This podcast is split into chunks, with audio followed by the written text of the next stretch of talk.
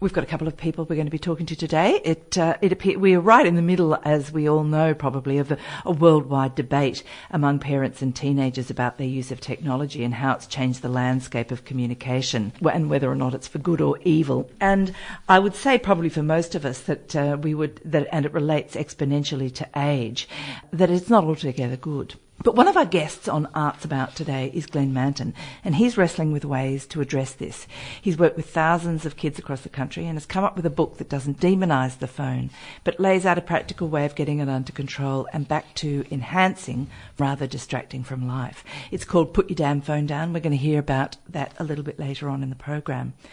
We're also going to be talking with artist Marco Luccio, who's an Australian artist with very strong ties to the US, whose etchings, dry points, and paintings of urban cities has created an enormous list of devotees around the world. He's an exhibition on at uh, 45 Downstairs that's opening on the 25th of September called Manhattan Dreaming, and as you would imagine, it's urban Manhattan. And we're going to ask him a few questions about that. Yes, it looks very interesting. Yeah, it does, doesn't it? Just about to put your f- damn phone down. I love that sign on the Peninsula link which says, "Don't look at your phone." And the first thing you do is look at your phone. It's it's one of those things, isn't it? It things. kind of causes the opposite effect. Absolutely. Okay, so before we do that, I'm going to play a little of Willie DeVille with Hey Joe, or his version of it. Hope you like this.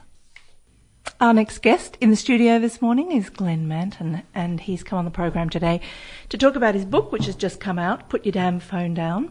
It's come out a couple of weeks ago by Brio, published by Brio Books, and um, it's a further extension to the career of a very interesting man. Most of you would probably know that Glenn Manton's a former professional athlete turned author. He was a footballer of great repute in the 1990s for both. He's laughing when I'm saying that. What, what's that? The great repute? Oh, just the 1990s. It's yeah, just such a long so long ago. And let's be honest, I can say anything about my career because it's all on VHS tape. No one can watch it anymore. I can say that I won 17 Brownlows in a row, and no one's really going to go against me because it's just a long time ago. It is a very long time nice ago. Nice to see you, Sally. Thank you very much for coming in on the program today. Pleasure. Now, you have had a very unconventional career. You've had a, a, career as a footballer, but you have, in that time, been extremely vocal and probably worn that hat rather differently to many other footballers. Absolutely. It's seen me uh, lose a few gigs in my time. I was only just thinking recently, and it's funny that we're mentioning dates, that I was writing for articles for the Age newspaper in the early 2000s and getting sacked. And yet, those articles in 2018 would be coveted. They would be lauded as being uh, left of centre and, and, widely appealing to an audience that was sick to death of footballers uh, talking about football. So it's interesting to see how there's been such a shift in culture, uh, not only in the last 15 years, but over the course of my entire career, which really bridged amateur to professional status for not only AFL footballers, but for a lot of athletes across this country. What, what were you challenging in those days? What were you writing articles about? I actually got into a huge amount of trouble for writing an article about the birth of my first child.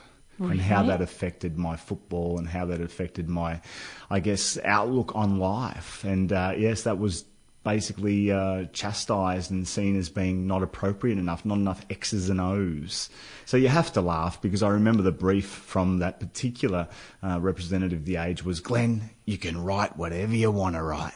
And sure enough, as soon as I write what I want to write, Glenn, you can't write that. Mm-hmm. I don't know if that was his actual voice or not, but it's as close as I can remember it to being. So it's just an extraordinary, uh, I guess, ability that we all have hindsight to look back and, and put our lives and our and our efforts against a timeline and and against errors and uh, certainly the errors that I was operating in terms of my football career were still pretty damn stringent, mm. very conservative. I mean, we used to have team rules. Can you believe it? We had team rules, and you were not allowed to break those team rules on the field. If you did, you'd be taken from the game and potentially ostracised from the team. How can you play a free flowing, freewheeling game against team rules? And I'm not talking about being the game on time or wearing the same matching jumper.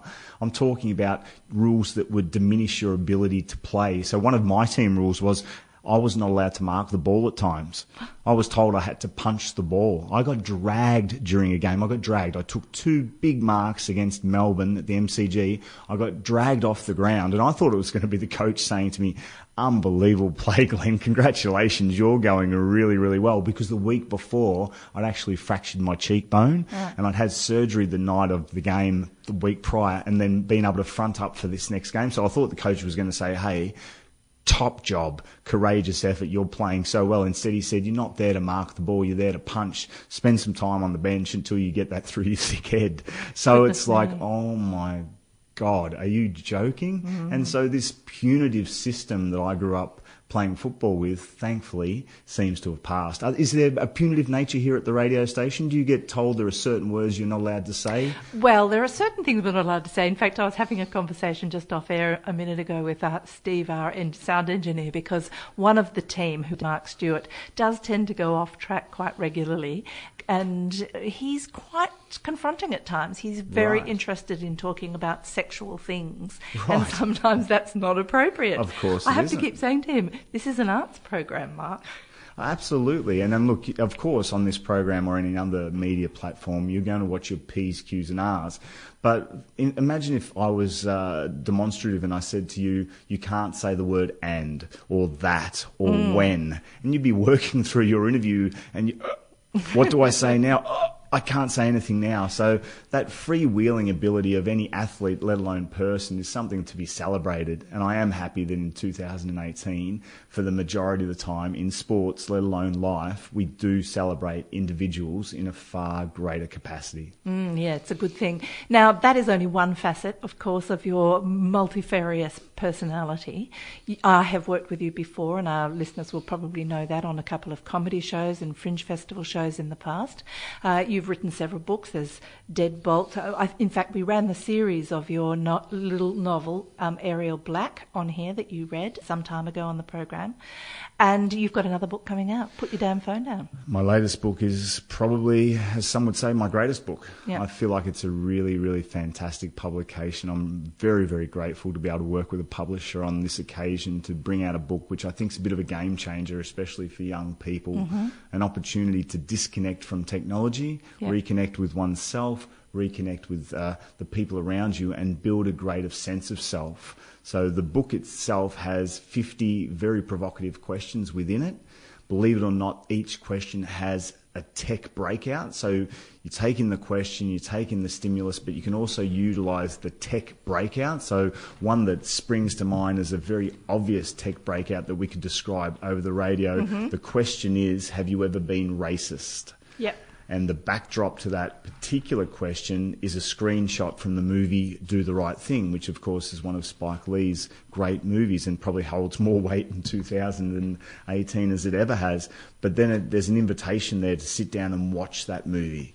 And so, for anyone listening hasn't seen that movie, Do the Right Thing, I think it's an incredible cultural piece. It's an incredible piece on race relations, and it's just a damn fine movie. So, you've got 50 opportunities to explore questions, build conversation, explore stimulus, whether it's a movie, whether it's an article, whether it's a website, whether it's a photograph.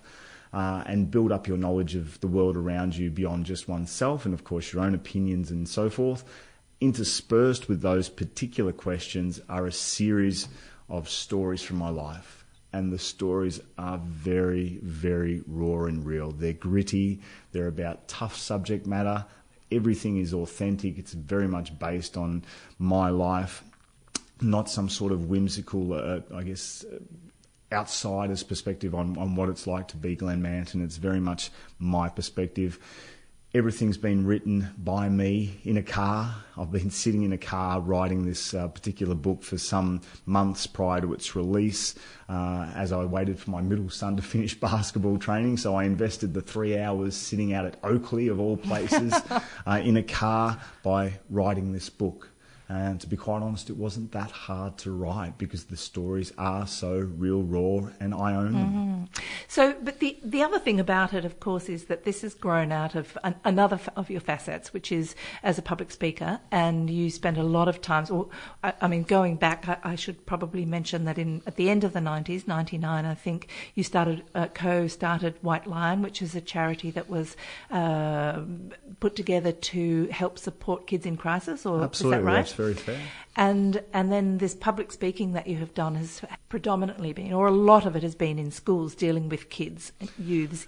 That's right. Some in so, crisis, some not. Like absolutely correct. So White Lion is the the charitable arm of Glenn Manton, if you like, the philanthropic arm, and that's something that continues down its path to this very day. And, and White Lion has done enormous uh, work within the community, particularly with, as you said, young people in crisis or in disadvantage, whatever label you'd like to put against them. Essentially, young kids who are going through shit. Mm. And my work has been on the back end of my educational background. The teaching that I was performing whilst I was playing AFL football has morphed with my performance based skills, mm-hmm. my storytelling ability, and my want to share uh, opportunity with more often than not school based youth to break out of just a curriculum mindset to help a school balance its curriculum, find a way forward that's more holistic and uh, and well rounded, rather than just preaching mathematics or science or whatever it may be. Each has its own place, but I also think a guest speaker who can push and poke and prod and have young people sit up and take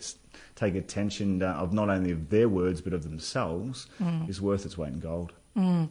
Um, and sort of contrarily, this book is, is, you know, put your damn phone down, but actually, it's uh, it's also encouraging. It's it, it's not saying that phones are bad, is it? No, not at all. If you throw your phone down a stairwell and break it, you won't be able to communicate with anyone. Yeah. Uh, unfortunately, in 2018, I say unfortunately because that's my opinion, we're very tech reliant, but that's not going anywhere soon. Yeah. But we need to set in new ground rules, new parameters, new thinking. And I am seeing that just in my daily life. I think more and more people at a concert want to keep their phone away mm. and just enjoy the moment at a concert. Less and less people, when I'm out having lunch, are wanting to take photos of their food and post it. Thank God. Thank goodness for that. Gee, that was a it's, it's, it's a horrible. Phase, it was it? a horrible fad. But I'm yep. hoping moving forward, particularly for our young people, we can reinstate ideas, thoughts, mechanisms that say, listen, your phone is an interesting tool, it's a valuable tool,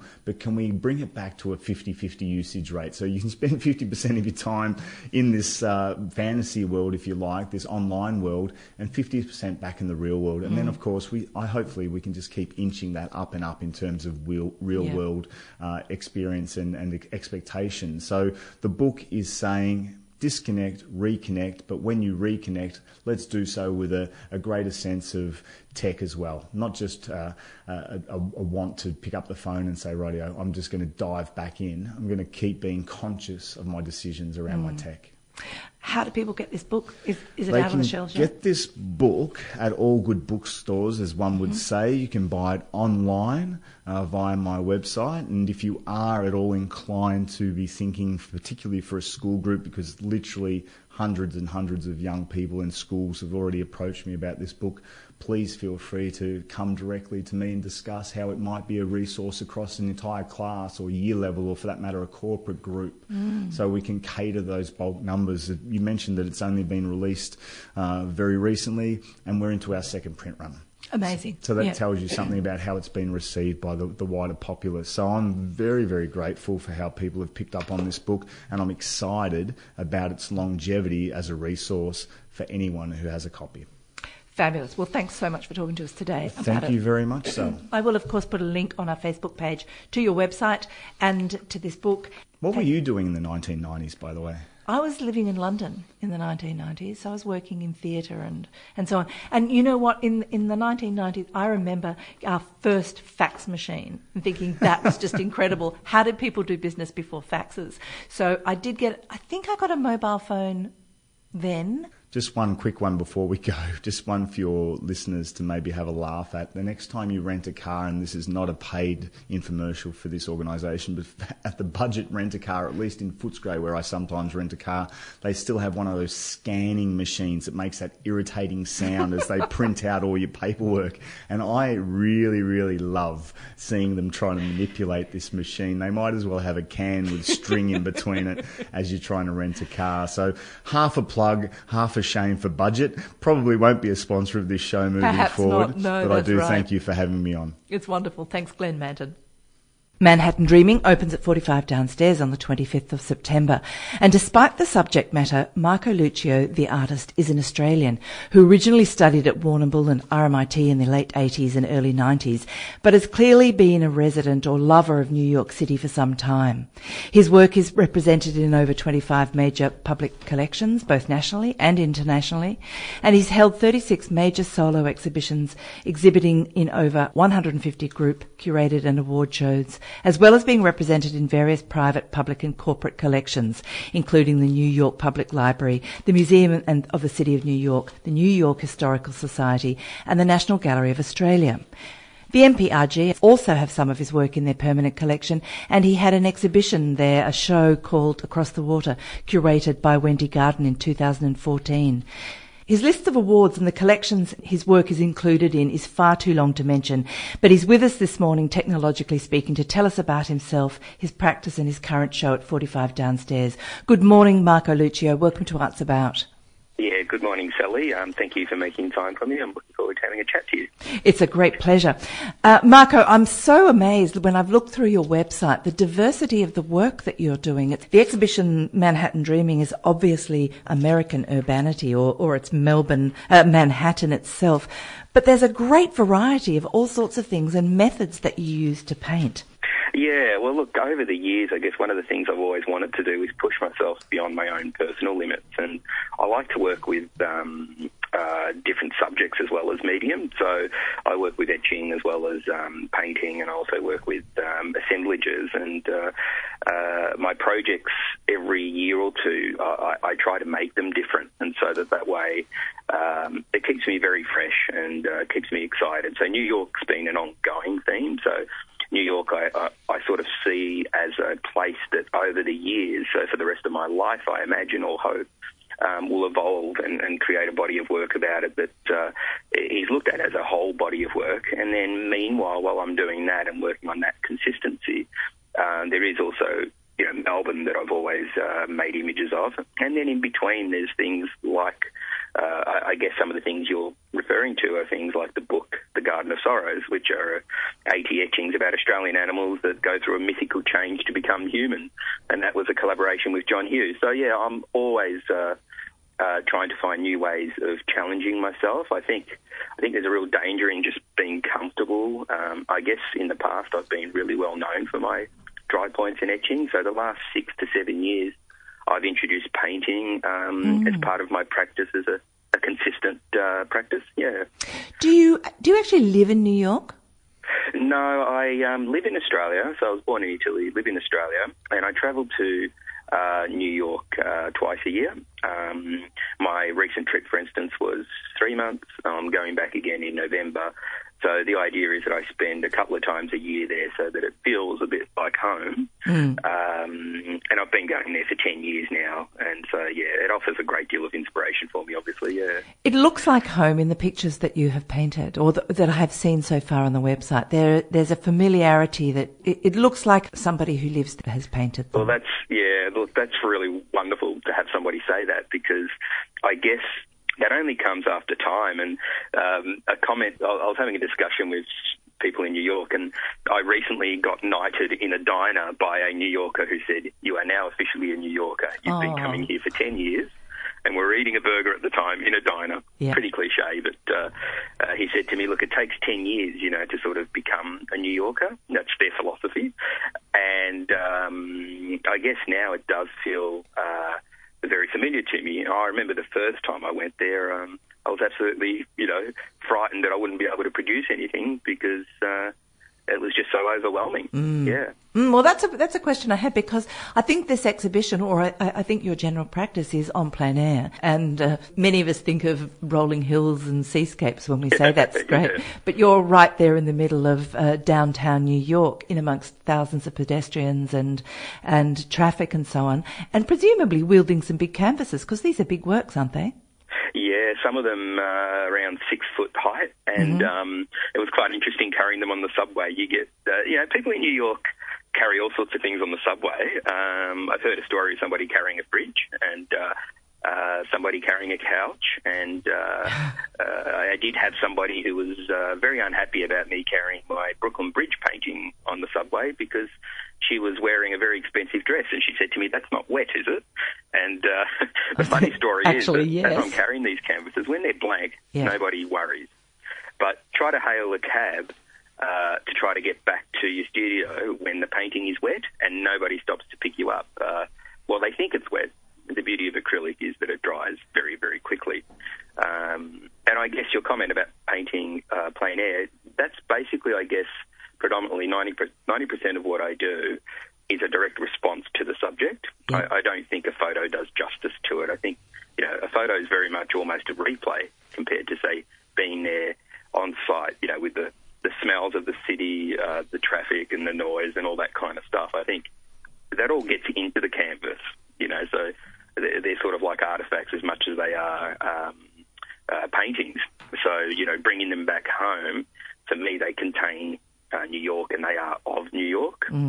Well, quite a few years ago, I bought a T-shirt that said to uh, said on its front "London, Paris, New York, Goulburn," and obviously I bought it in Goulburn, and and, and I really loved the kind of the, the sort of the humour of that, but the, uh, the the inclusion of Goulburn in there. That was where the humour was for me, and and in some ways, I I gleaned a little bit of that looking through your website at the at the Yes, list of paintings because there are these you know iconic images of the Eiffel Tower and the Chrysler Yes. Building and and so on. And and then there's Cape Woolamai or the roofs of Richmond and Exactly. um, uh, it was really lovely. And look, that's really a, lovely uh, observation you've made because to me, um, it's more about the way you feel. So if you have um, a reaction to a place, I've also painted and drawn a cemetery in Maitland, and you know places that are really obscure. Um, I've always, I guess, my work's always been about place. So wherever I've lived, I've often made work about those places. And it's interesting you brought up the Phillip Island series at Cape Woolamai because really that was my first real big painting exhibition. I have to say I the joke- loved yeah, those paintings. And look, the joke was that I went from Phillip Island to the island of Manhattan. So it was kind of so in, in, in, in a uh, great way, I guess that marries your idea of uh, Yes. uh, Goulburn and, and Manhattan. Well, this was the island, Phillip Island, and uh, Manhattan Island. So, um, but that kind of painting on site is what really um, uh, fascinates me. And even when I was making the etchings for the Garden of Sorrows, I actually went to the two museums in Melbourne and Sydney and drew and etched live from the specimens and the bones and you know so that, to try to get that interaction with the subject you just don't get it from a photo I, I'm amazed. I, I have never thought of anybody etching uh, on site. Really, I always imagined that was deeply. Well, it, you yeah. know, Well, look, in Melbourne and Sydney, I've carried um, copper that's um, that's about five foot high onto the Sydney Harbour Bridge, and you know, um, various locations uh, uh, around Melbourne on rooftops, on Collins Street rooftops, and um, and just you know on the Spencer Street, looking over Spencer Street and just scratching directly, you know, with a dry point needle. And I did the same thing in New York. I took copper plates to various locations, including diners. So I'd sit in the diner with these would be smaller plates, and I would just scratch all the characters that were around me onto the plate. And um, there's a little, there's a small space within the gallery at 45 downstairs, and there's uh, that space is devoted to the uh, 20 little etchings that I've made over there in New York. Oh, really? Well, th- that's those paintings or, or that, this exhibition, Manhattan Dreaming, um, attest to some pretty extraordinary locations yourself. I understand you had a studio in the Chrysler Building. Yes, I, um, absolutely. Um, well, I mean, Robert Hughes described the Chrysler Building as the most beautiful building ever built. So uh, for me, uh, watching that series of his, The Shock of the New, as a student, and uh, um, and seeing images of the Chrysler as a student on that film, um, you know, I always dreamt of going to New York and and you know, kind of uh, dreaming of painting and drawing that building. And so uh, to have the opportunity to have a studio in there uh, was just absolutely wonderful. And uh, looking out, the studio was in or is in. I'm lucky enough that I have a permanent um, exhibition in the space in the private uh, section of a company there. And um, uh, in that space, it's where the stars begin. So if people look up at the Chrysler building and you see those stars, mm-hmm. well, that's where the studio is. I'm often oh. looking out over Manhattan through those stars. And, you know, when you look out over Manhattan as the sun sets, it really does look like you're dreaming. And yeah. to me, it was a bit like um, it wasn't real. So the city looks kind of surreal from above. And you have this kind of um, quality that everything is balanced and everything is quiet and uh, um, harmonious, which is quite different to being on the street of New York. Yeah. Um, that okay. perspective is is remarkable. It's really life changing in a way. I think that pilots get a similar thing. The detachment and an overview is really an empowering thing. Oh, look, I, I, had another exhibition called New York Mythic, and that was based on a helicopter ride over New York, mm-hmm. and that was kind of thrilling, but also terrifying for somebody who's afraid of heights, which I am. And um, but that feeling of being over the city, uh, it's really quite um, breathtaking and, and, magical, and uh, hard to believe that humans have kind of. Uh, built these uh, structures and that they um, uh, and that they form such a beautiful. Yeah, I'm always interested in why why do people uh, find uh, cities and you know sunsets over cities and uh, the, the you know the different kind of days uh, that you have where the city appears kind of magical and uh, so instead of it being a place of pollution and noise it becomes a place of uh, uh, inspiration and achievement kind of, I guess. Yeah. now is the Chrysler building as nice on the inside as it is on the outside? It's really spectacular. In fact the the space that I have uh, is very close to where Walter Chrysler had his office. Um, it is. It used to be what's called the Cloud Club, which is the most famous speakeasy in New York. So in the 30s, that's where people would go and you know drink illegally, or you know, during Prohibition, so 19 uh, 29, 30, 30s. Um, uh, so the Chrysler was completed in 29, I think it was. So the Cloud Club itself was a room. So the place I'm using was a room that was just filled with Art Deco murals. Mm. And um, it is definitely absolutely beautiful on the inside. And, and when you get into the lift, so the public can't go beyond the foyer, but when you get into the lift of the Chrysler, the lift itself is a um, a beautiful Art Deco masterpiece. You know, the wooden inlay and all that. And then, um, you know, heading up to the to the floor where I'm at, which is right up the top, it opens up, and the first view you see is this arched window, which frames the city of New York in a way that's just uh, mind blowing. Anyone that just first of all opens up the lift doors and, and gets out, and I'm lucky enough that you know they've collected some of my work, so I'm walking around this beautiful space, which is two levels, and it's filled with my artwork. I'm just so I'm just so fortunate in New York. Uh, it's just something that. um, well, you've obviously tapped into something that that New Yorkers like, and and certainly looking at the images that I have seen on the website of Manhattan Dreaming, you obviously love the city yourself, and and that's really shown in it. So well, it's. Yeah, I think I think New Yorkers really appreciate people who love their city. I mean, they love their city, and um, you know they're quite parochial, I guess, as, as we are here. But um, uh, they really kind of respect if you're serious about it, and that mm. you're not um, you know, you're not just there to make money for the sake of making money. Even though New York is based on a place of money, economy, I mean, that's how it yeah. actually, yeah, that's how it was born with beaver skins and you know people selling beaver skins, and uh, and then it just grew from that. And so, um, but that kind of ambition and that drive, like everybody's up to something, and so that all kind of just feeds into um, for me personally, it actually drives me. So mm-hmm. um, it's quite intense because everybody is up to something. Everybody comments on your work. Um, you know, uh, people want to be engaged. So I found that in Paris, people kind of leave you alone. In, in Italy, they give you tips, which is right. very Italian of us. and in New York, they kind of in, um, engage. So, you know, I had a rap singer singing about what I was doing. You have people um, calling out to you. Uh, there's this kind of constant engagement, and it's immediate as well. But they generally speaking, they, they are just so um, thrilled that you're being inspired. And and New York's a great place for people that are not from New York because no one is really really from New York. It's a place that invites diversity and um, uh, they love their art. And uh, yeah, I think um, it was E.B. White who said there's three types of New Yorkers. I'm hoping I'm the third one, which is somebody who's contributing to the place and, and offering um, something and contributing something to the history of uh, of that place and uh, of art that's uh, that's made there. Uh, operating as an ambassador and bringing a little bit of it out here to to the colonies, so to speak. Yeah, exactly. And they love Australians there, as you know, as you probably know. But, Yeah. Um, you know, they're really kind, kind of warm and um, and friendly, which is the opposite of how people often perceive uh, uh, New Yorkers.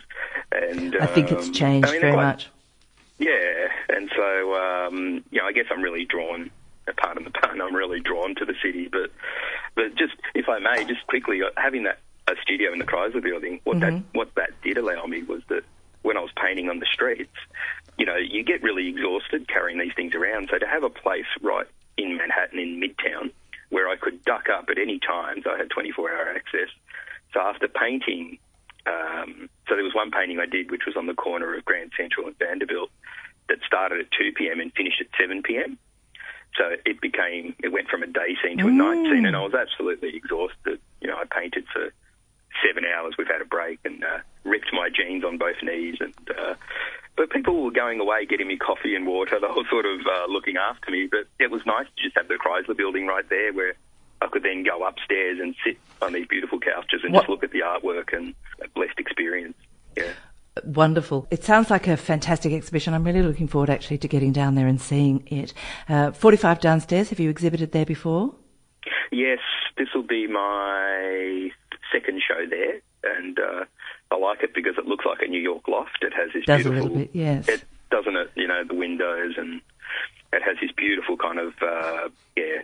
It's a sort of space that can also accommodate big pictures and. Uh, uh, and the people there, the staff there are just are just wonderful. So um, yeah, I'm looking forward to. I think I'm looking forward to this exhibition more than any other. I will do a link to your website, which has got some fabulous videos on it, which will um, show people what it's like to actually be painting on the streets in New York, and also show some of these incredible images and some of your past exhibitions, which are extraordinary. It's been wonderful talking to you today. Thank you so much, Marco Luccio, and good luck with your exhibition, Manhattan Dreaming at 45 Downstairs.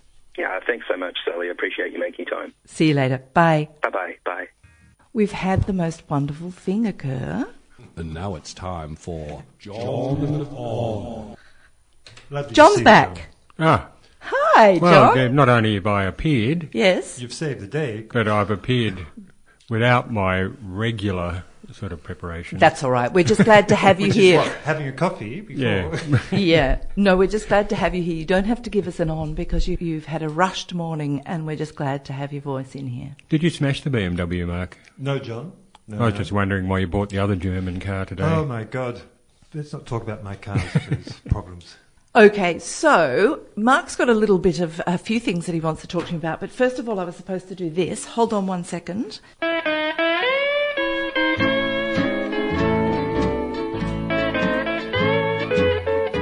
Thumbs up, so I obviously got the right track. Well, it's definitely not the Richmond theme song. No, it isn't the Richmond theme song. I Couldn't get anywhere. I don't know where we're supposed to find it. That's um, So, um, Vanuatu and Tonga, I believe we're heading to now, well, I are wanted we? to do Richmond first. Well, okay, but it doesn't really go with the song, does it? well, I can do Vanuatu. However you say it, you probably say it better than I do. Well, you do it with a French accent. How do you say it? You're there French. You speak French there. Vanuatu. Okay, well, you're probably right. So, John, Does Vanuatu mean something? uh, it's from they call it Tanna. Right. I don't know where. I know what Tonga means. It means it was. They did say um, Whakatonga, the word, and uh, that meant southwards. And then they took the whaka off and just left the Tonga, which I think was probably Went north a, instead. perhaps a good idea. anyway, but Vanuatu, um, Captain Cook didn't just chart the east coast. Have you seen that wonderful map of Australia, which has just been charted by the Dutch? And a little bit of that, Yeah. and you've got the whole of the east coast is just non-existent. It's Yes. a lovely map from 1663. He also went down to 71 degrees south over the Antarctic Circle, which was quite a feat in that little Well, down into the Southern Ocean. Da- no, into the Antarctic Circle. He went over the circle. Really? Yeah, yeah, yeah. Uh, because looking for the Terra Australis, of course, and which he was being think didn't exist. But when, he- as in other parts of his arrival in Vanuatu, um, he, it had been foretold in prophecy that Captain Cook was going to arrive in Uia, which is the bay that uh, Cook named Port Resolution. And it means a small door to the world. Right. From this place, the sea merged with the world, and its believed ancestors departed through this gate, where one day they will return to Tanna, bringing with them harmony and peace, of course. Cook was seen as one of the gifts that return. In Vanuatu today, formal ritual exchanges still take place, and the belief in ancestors bringing gifts and blessings from the spirit world is alive and well. You've seen that fabulous statue of Captain Cook in the uh, Sydney Art Gallery? Uh, oh, that's the stainless steel one, is it? It's yeah, it's polished stainless, very very shiny, and he's sitting on a kind of a charting table, looking uh, n- looking unserious, Mm. and he's gazing out the window at the harbour, and uh, which is beautiful. yeah. Uh, but the harbour is reflected in him as well. You know, you can see bits of the harbour all over his Lovely. shiny. Who did, do you know who made the Uh, it's a New Zealand artist whose Mm. name eludes me. Mm, we, you did mention him actually when, Oh, it's a uh, when you beautiful were in thing. Sydney last Yeah. time. You, you talked about I it. know the He one looks a little Park. like you. Thank you, John. Well, that, I'll take that as a, a, a compliment. The Or one a- in, I like the one in stab in the Hyde. Park. or a stab in the back. Yeah, nice. he he was an amazing man. I mean, he, he he wasn't a perfect man, but he was quite amazing. What he just his charting. Well, I think any of those men Mark, that were off there in those boats doing that work. There is a, um, a Chinese billionaire who has just booked the rocket, uh, Elon Musk's rocket, to Mm. go around the back of the moon. Mm. And uh, he's booked the rocket for himself. So, he's, in other words, he's booked the whole thing. And uh, because he wants to take with him some artists, not unlike Captain Cook, Mm. who had Joseph Solander and. Uh, Sidney Parkinson, mm. who both died in B- Batavia. And so it's it's sort of important, I think, that those journeys have someone who can record it in a in an artistic way, or you know, in a way that yeah, uh, these. were- I mean, they were considered from the Enlightenment. They took uh, artists and astronomers and um, bot- bot- botanists like Joseph Banks. Mm. French did the same thing. Yeah, So they could get actually because all the flora and fauna they found was just you know that the, Banks was the was the um, hero who came back. Cook was just considered the you know the captain. well, the the whole ship. southern coast of Australia could have been claimed by the French as could Baudin went around there, but he wasn't interested in claiming land. He was interested in seeing what was there. Abs- absolutely. And when the Fren- when the English sent down two boats saying, "What the hell are you French doing here?" They invited him on board for a glass of wine and a lovely Mm. meal, and said, "Just relax, boys. We're just here having a look." Yeah, and then La Perouse disappeared, of course, It did, unfortunately, with a lot of stuff. They have never found it, have they? or him, La Perouse, and his ship, Yeah, the, yeah. the Astrolabe, was it? Yeah, Mm, they've never found it. Anyway, so what happened in Vanuatu is that the um, when the Americans came in the Second World War, they brought with them cargoes of televisions, blondes, refrigerators, jeeps, and the the islanders had never seen any of these goods before and, and thought they were magicians and spirit from the spirit world, and they started these cargo cults. Mm. And the cargo cult was there's one which is called John Frum. Mm-hmm. And it's taken from John from America because it was a. Uh, they said they were hoping that there'd be a return of the Messiah with more goods from Right. from America, and it's actually it still exists as a cargo cult. And there's another one which is called the Prince Philip cult. Uh-huh. Yeah. Now, for centuries, Tanna I'm a Vill- member of that. I'm sure you are, John. For, for centuries, Tanna villagers recounted an ancient tale about the son of Tanna's mountain god crossing the seas in search of a powerful woman to wed. Unlike the islanders, the spirit had pale skin. When villagers visited the local post office or police station and saw the official portrait of Queen Elizabeth with her consort, they were certain they'd found their man Yeah. or spirit, as the case may be. Recruitment for the movement went through the roof in 1974 when Prince Philip and the Queen vis- visited Vanuatu aboard the royal yacht Britannic- Britannica, which they've sold. As foretold, their ancestral spirit had returned to them to show off his bride, Queen Elizabeth. The movement's elders sent Philip a ceremonial club and he sent them a signed photo in return. In 2007, five Tananese flew to England to meet in person their spirit god at Windsor Castle. These people, the Tananese, live in the custom way, and the custom way is eschewing material possessions altogether. And they were shocked by the large houses full of stuff they hmm. were they found in England. They were worried about these people who owned so many things because it was so much work looking after them. They felt that they were slaves to their objects, Well, they nailed that on the head, didn't they? didn't they? Hmm. So I won't go into Tonga. But, Uh, no, but you know, can you look at the time? No, I can't. Yes, I you've only got one minute. Okay, so I want to talk about Peggy O'Neill. Who's Peggy O'Neill? Peggy O'Neill is the president of the Richmond Football Club, the first Okay. woman to be to hold such a position. Right. She was born and raised in the small mining community of Killarney, West Virginia, which is now a ghost town. Comes from a family of coal miners and the first in her family to go to university, and she's a lawyer. She moved to Australia after falling in love with an Australian hunk while on holiday in Greece. They settled in Richmond, which was no longer filled with sleazy massage parlours, dirty pubs, empty shops, and, and Vietnamese heroin dealers. It it's full of Richmond Football In Club supporters. 2005, she was elected to the board of Richmond Football Club, and watch out, in 2013, she was elected to replace retiring Gary March by defeating two other not happy candidates, investment banker Morris O'Shaughnessy, I don't trust him, and former Inter- International Cricket Council Malcolm Speed. Was he a fast bowler? Sandpaper? You'd think so, You'd wouldn't think you? so, wouldn't you? So she was the first woman, and look at the results. Yes. Yeah, Are the it's quite two things amazing. connected, do you think? Well, look, they are really. I'm just going to cut in there with the news because uh, I think that's all I can do, really. So, Marco Luccio's show, Manhattan Dreaming, is opening at 45 downstairs on the 25th and running them through until the 20th of October. And Glenn Manton's new book, Put Your Phone Down, we heard from Glenn earlier on the show too, is on bookshelves now. So if you're interested in those, there'll be both be links of those for those things uh, on our Facebook page.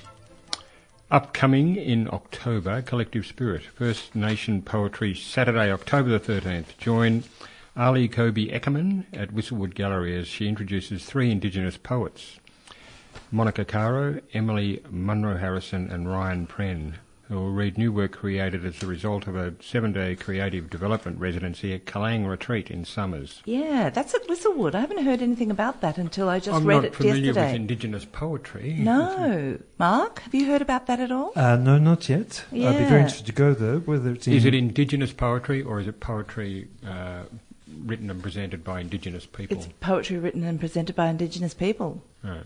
Yeah, uh, that's October the 13th. Um, I think go to Whistlewood's website. They'll have a link to it there, and I'll, of, of course, put a link on our Facebook page as well. There's three new exhibitions coming up at the MPRG uh, Catherine Truman's No Surface Holds and Line of Inquiry, as well as Anne Ferran's Intimate Journals. So we should find out about those. Also at uh, Sydney Art Gallery, there's a Hermitage collection coming. The um, Shchukin and Molotov was he? No, the other guy. Two industrialists whose Right. collections. they've Great got. collection. Great collection of Picasso and Matisse's. Yeah. That's in October as al- also. Fabulous. That's a trip to Sydney. Yeah, yeah. Let's have a, let's have a trip to Sydney. Let's have a show trip to Sydney. That sounds fantastic.